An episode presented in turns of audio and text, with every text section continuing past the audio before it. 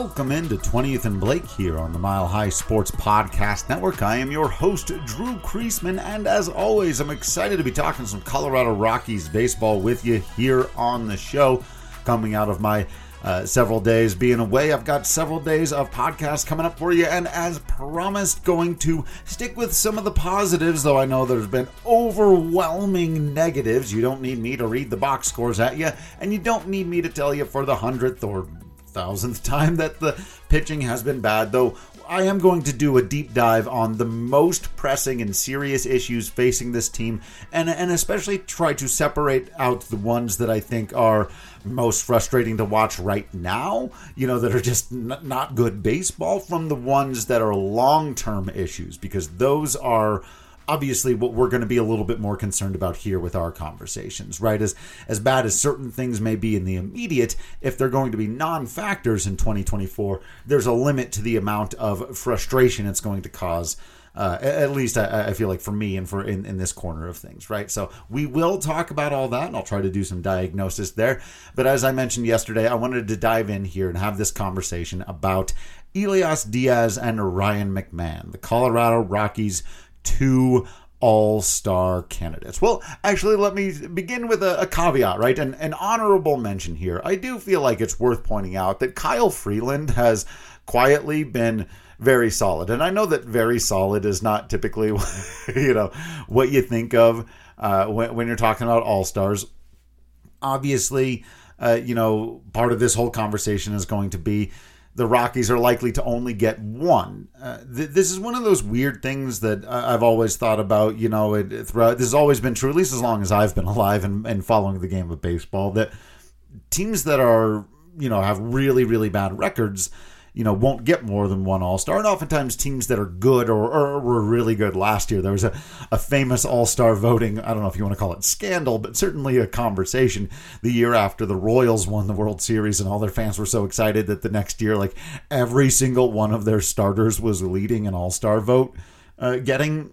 And it's like, okay, yeah. So so teams that are doing well and fan bases that are energized and excited, right? Because of course, there are a lot of Rockies fans out there who maybe any other day would be listening to this show and aren't because the team has been so frustrated or any number of other things that they're they're doing. They're just not especially excited about the Rockies right now. So they're not going down to the ballpark and filling out their all-star ballots all of it right? They're not hopping on their computers. They're not going to vote as often. So it, eh, there's a lot of reasons why this happened happens I should say but it, it does seem to kind of breed the narrative that bad teams only deserve one all star. And I'll hear people on television or radio basically say, well, the club's, you know, in last place, so they shouldn't get more than one. And that's always just been kind of strange to me. You can be a really good baseball team and not have a ton of all stars, just have a lot of good above average players. And opposite, right? You can be a really bad team and have two or three all stars on your team, just the rest of the team be awful. It's a lot of times throughout Rockies' history been that way, and they end up with just one in the game because they they end up taking each other's votes, right? So that's where I think a lot of this will go down. Only one of these guys will make the team because of the Rockies record. And I'm not necessarily saying like there's some time for this to play out. I'm not calling any of these a snub yet. We haven't gotten there, right? So right now we're making the case uh, with a little bit of time left in, in voting, and they've got a little bit of time left to pad their statistics. But this is also just a conversation about who will be the Rockies representative because it may actually be the case this year that, that none of these guys would be all stars, you know, otherwise. But Freeland is sitting there with the 110 ERA plus. Uh, a 454 ERA just isn't going to get you into an all star game. It's an uphill battle enough for Rockies pitchers. But t- to me, it's worth noting just because the rest of the starting pitching has been so bad so often. Uh, so up and down. Yes, you've had your good moments here and there from guys, but it's really been Kyle Freeland and then hope and pray, right? and and so it's at the very least, I think, worth noting that uh, you know he. It wouldn't be egregious if a manager were to decide, actually, from the Rockies, rather than taking one of these hitters who's having a pretty nice but not overwhelming season, I'll go with the pitcher. I'll go with the Colorado guy, uh, the guy who probably, or in fact, should have been an All Star in 2018 and wasn't right? A guy who should have finished second in Cy Young voting that year, but finished fourth. He's been through the wringer. Maybe it'd be cool to see Kyle Freeland get that call, especially if he does put together another couple of really nice starts. And I do think if you contextualize it, you're like, man, that is fairly impressive. But let's go to the two guys who I think actually have the most legitimate chance. Now, Elias Diaz, let's start with him. He has cooled off a little bit. And if you look at all the statistics, I'll tell you right now up front, his statistical case is slightly less compelling than Ryan McMahon's. I'll give you the number. He's uh, he's hitting 286 on basing 384, uh, slugging 465, so an OPS of 808. That's pretty good. Now, OPS plus, WRC plus, things like that are going to hurt him a bit. So 109 on the OPS plus, 104 on the WRC plus. As I've talked about before, these are the kinds of smaller sample size, over adjusting for Coors field things that really hurt these guys when it comes to all star conversations. Of course, it's not including in there the fact that Elias Diaz has throughout the season been among the best hitters with runners in scoring position. Uh, he's got 41 RBI on the season. This is exactly the kind of case which is why I get frustrated when people completely ignore RBI because for me, for the All Star game, it shouldn't be about projecting into the future. And uh, I'm not right. This conversation isn't about signing Elias Diaz for a contract in the future. Though, by the way, we need to have that conversation, and, so do the Rockies. Actually, they need to have that conversation. We just really should have that conversation.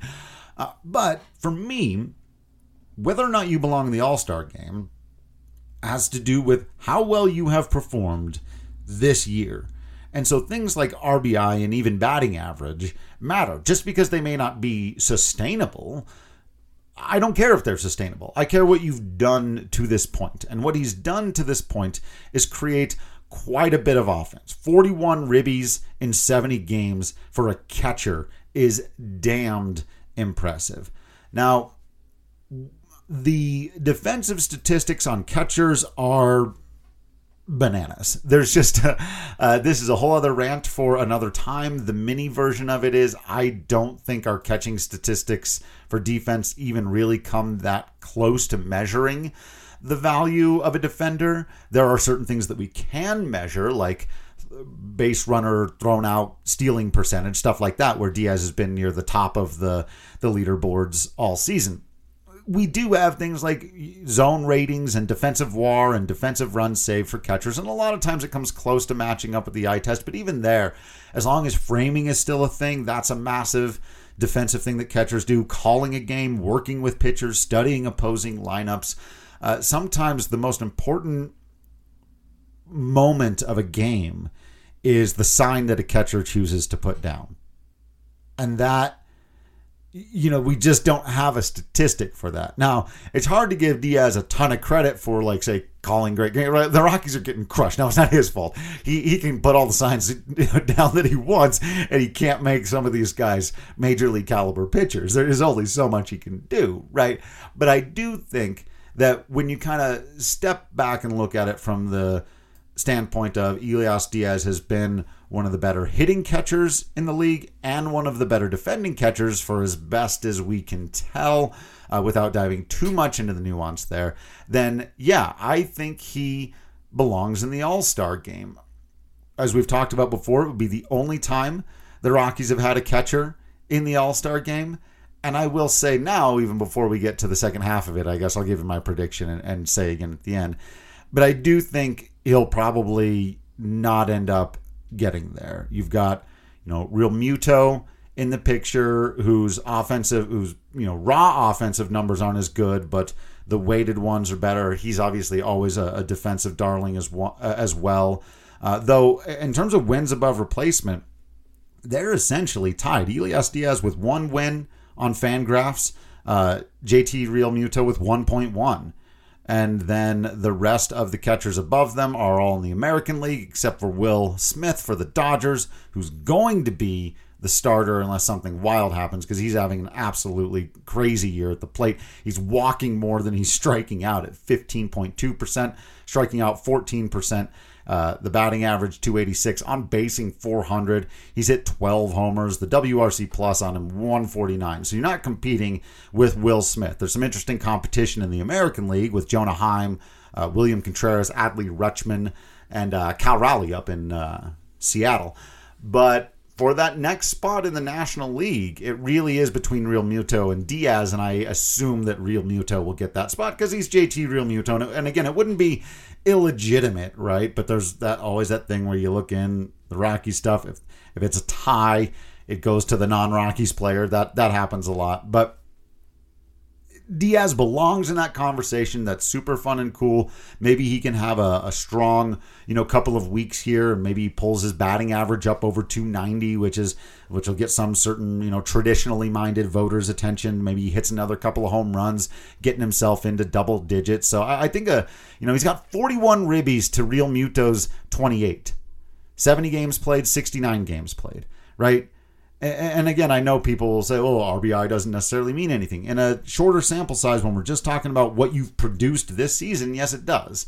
And Diaz has been producing this season. In fact, he's got that many more RBI on a team that has no offense and a very, very bad offensive team for him to still be producing uh, that amount. There's only one catcher on this list with more ribbies, and it's Jonah Heim. He's uh, Will Smith and Elias Diaz are actually tied, despite all those peripherals that Smith has the higher batting average on base, slugging, the homers, all of it 41 ribbies to 41 ribbies. Uh, so, yeah, Diaz belongs in the conversation. I feel he will fall short because Ryan McMahon is having a slightly better season and has been better as of late. Uh, again, I'll throw the numbers at you. The batting average, not great, but climbing. And again, if he continues how he has been uh, lately, you can probably get it up over 270 at least. But it's at 264 now. The on base 348. You like seeing a big, nice jump there. The 482 slugging, the 12 homers. He also has 41 ribbies, though more games played, 78, and has a 114 OPS plus. Uh, and so a little bit better than Diaz kind of across the board there, except that Diaz has made better use of his RBI opportunities, right? He's been much more efficient in, in getting his. But beyond that, McMahon, and then because defense at third base is easier to measure, or, or, or I should say we're better at it, maybe. I don't know if it's easier. His wins above replacement numbers, because McMahon has, has been a DRS darling ever since he took over the job for Nolan Arenado, right? And since he's moved back to third base, he's just gone again bananas on this thing. So he's already put up two and a half wins on the season, according to Baseball Reference, at 1.6 on Fangraphs because Fangraphs doesn't rate uh, defense as important. It's kind of a big jump, and another one of those conversations for another time. But so this becomes kind of a question about how much will voters value defense? You know, is that a thing? Because uh, on Fangraphs, for example, like I said, where Ryan McMahon's at a 1.6 because it isn't valued as highly, there are a decent number of third basemen in front of him, though, just looking at it right now. Those are all in the American League. But you've got Austin Riley right there tied with him. And you've got Spencer Steer, who's having a really fun year for Cincinnati, and Max Muncy basically right on their heels with Nolan Arenado tied with those guys and Ke'Bryan Hayes right behind them, Manny Machado right behind them. So a big cluster of guys at a, essentially one win to 1.2 wins. McMahon's only a little bit out in front because of the defense. Uh, he has a lower WRC plus than all of those guys that I just mentioned right? Uh, by the way, for those of you that have been following it, I don't know why I haven't been watching uh, the Cardinals super closely, but Nolan's defensive numbers are really bad. He has a negative defensive WAR this season, a negative defensive runs saved, which has never happened for him before. So I don't know what's going on there. But yeah, it, will be really fascinating to see. You know, McMahon still striking out at 30%, right? He still has that part of his game. If he has a bad week, his OPS plus could drop down to league average but if he has a good week, it, it could bump up to 120 and he could be right there. And we're saying the same thing where he's close to among the elite hitters at third base, and he's been right there with Ke'Bryan Hayes as the most elite defenders at third base. And so, yeah, that guy should be an all star, right? But if the bat if he slumps at the worst time going into it as people are voting, right? He he's been hot, like I said, it's been the good thing. But I think that's basically what'll decide it. If Ryan McMahon can stay hot and hit a couple more home runs in the next few games over the next week or so, Uh, he'll probably get himself into the game. I've been predicting for a long time that Ryan McMahon would be ultimately an all star. I think a lot of people will find this to be a weird one, and a, and a lot of people may end up, you know, kind of trashing on the, the decision a little bit if his overall offensive numbers are still not that impressive. Uh, I feel a little bit like a broken record on this one, but this guy never gets enough credit for the insane defense that he plays and that he can play it to actually three different positions. They just don't need him at first. But that's what it's going to come down to, interestingly enough. And it's for both players where the defense like really should be a separating factor, but in the case of Diaz, we don't really have the evidence to to make the case. Right, his de- defensive numbers are fine, but ultimately his wins above and all of that put him right in line with everybody else.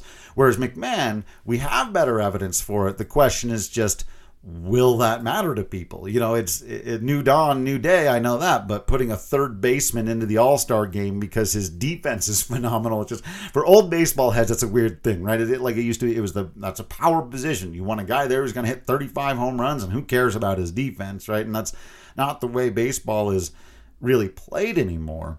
But you know, McMahon might break that Gold Glove streak this year. We'll see. That's a, again another conversation for another time, but both guys have been plus plus players on offense and on defense, despite the fact that the Rockies have been really bad. I do believe that both of them belong in the All Star game on that merit. I also think that there's more value that we don't typically measure in that, especially at catcher, right? So it's one thing to have wins above replacement, try to uh, calculate for these things and it does. There are some mechanisms that try to take it into account. But sometimes you just got to look at that season and say, okay, how many catchers have actually been above average offensively and defensively? Right? Because it's one thing to say you've got a ton of wins above replacement because you're hitting all these home runs and you're driving in all these runs. But if you're also a liability on defense, that's you know something that your manager and your team and whatever else has to account for, right? I think the best case for both McMahon and Diaz is that there's no part of their game where they're costing their team right now. There's no downside to having them in the lineup every day. You're getting well above average to elite defense with Ryan McMahon, especially. And right now, really good, power driven, timely offense. And so, yeah, who do you think will get in? I I'm leaning McMahon at this point. Uh, I think it would be really interesting to see if this thing start if McMahon makes the game and Arenado doesn't. There's more competition at third base. I guess I didn't really talk about that when I was just talking about their individual cases. Just looking around the league, uh, while McMahon has, according to these numbers, a lead on all of these guys you're not just contending with their numbers, you're contending with their names. And guys like Nolan Arenado are, of course, going to get a certain amount of sort, uh, support for all star games. And so it may actually just end up coming down to that. Where is the stiffer competition? And if they end up deciding, well, we want to take, you know, Manny Machado, Nolan Arenado, uh, and then also the guys who are performing statistically better than them, it might be too many third basemen for them to take. And then boom, you end up with Elias Diaz in the game. Or do they decide to take three catchers? Do they decide Will Smith, uh, Elias Diaz, and JT Realmuto uh, can all be in the game? And you know, so that'll be interesting. But I really, I really don't know. Leaning toward McMahon. I'd love to see them both make it, but it's not that kind of year. I say go out and vote for both. Go out and support both. Uh, make the case. Throw it out there. It, it, shouldn't really have anything to do with the team. It should be about the individual players and how they rank at their position, in my mind. And I think both players have compelling cases to be in the Midsummer Classic. So let me know what you think about that. Uh, what other, if you want to hear me talk about other All Star game you know uh, matchups. I guess I, I, can do that. Obviously, we want to keep it Rockies related here for the most part, though. Around the All Star games and stuff, we, we do get a little bit more fluid. But still, let me know what you think of all that stuff. Who you think belongs in the All Star game? Who you're excited to watch from other teams this year and all that stuff. Hit me up on Twitter. Hit me up in the Discord. You can always slide into the DMs on Twitter and ask me about the Discord. Other than that, I can only ever ask that you continue to be absolutely awesome out there. I will continue to be absolutely Drew Creasman in here. And until next time, I will see you at the ball.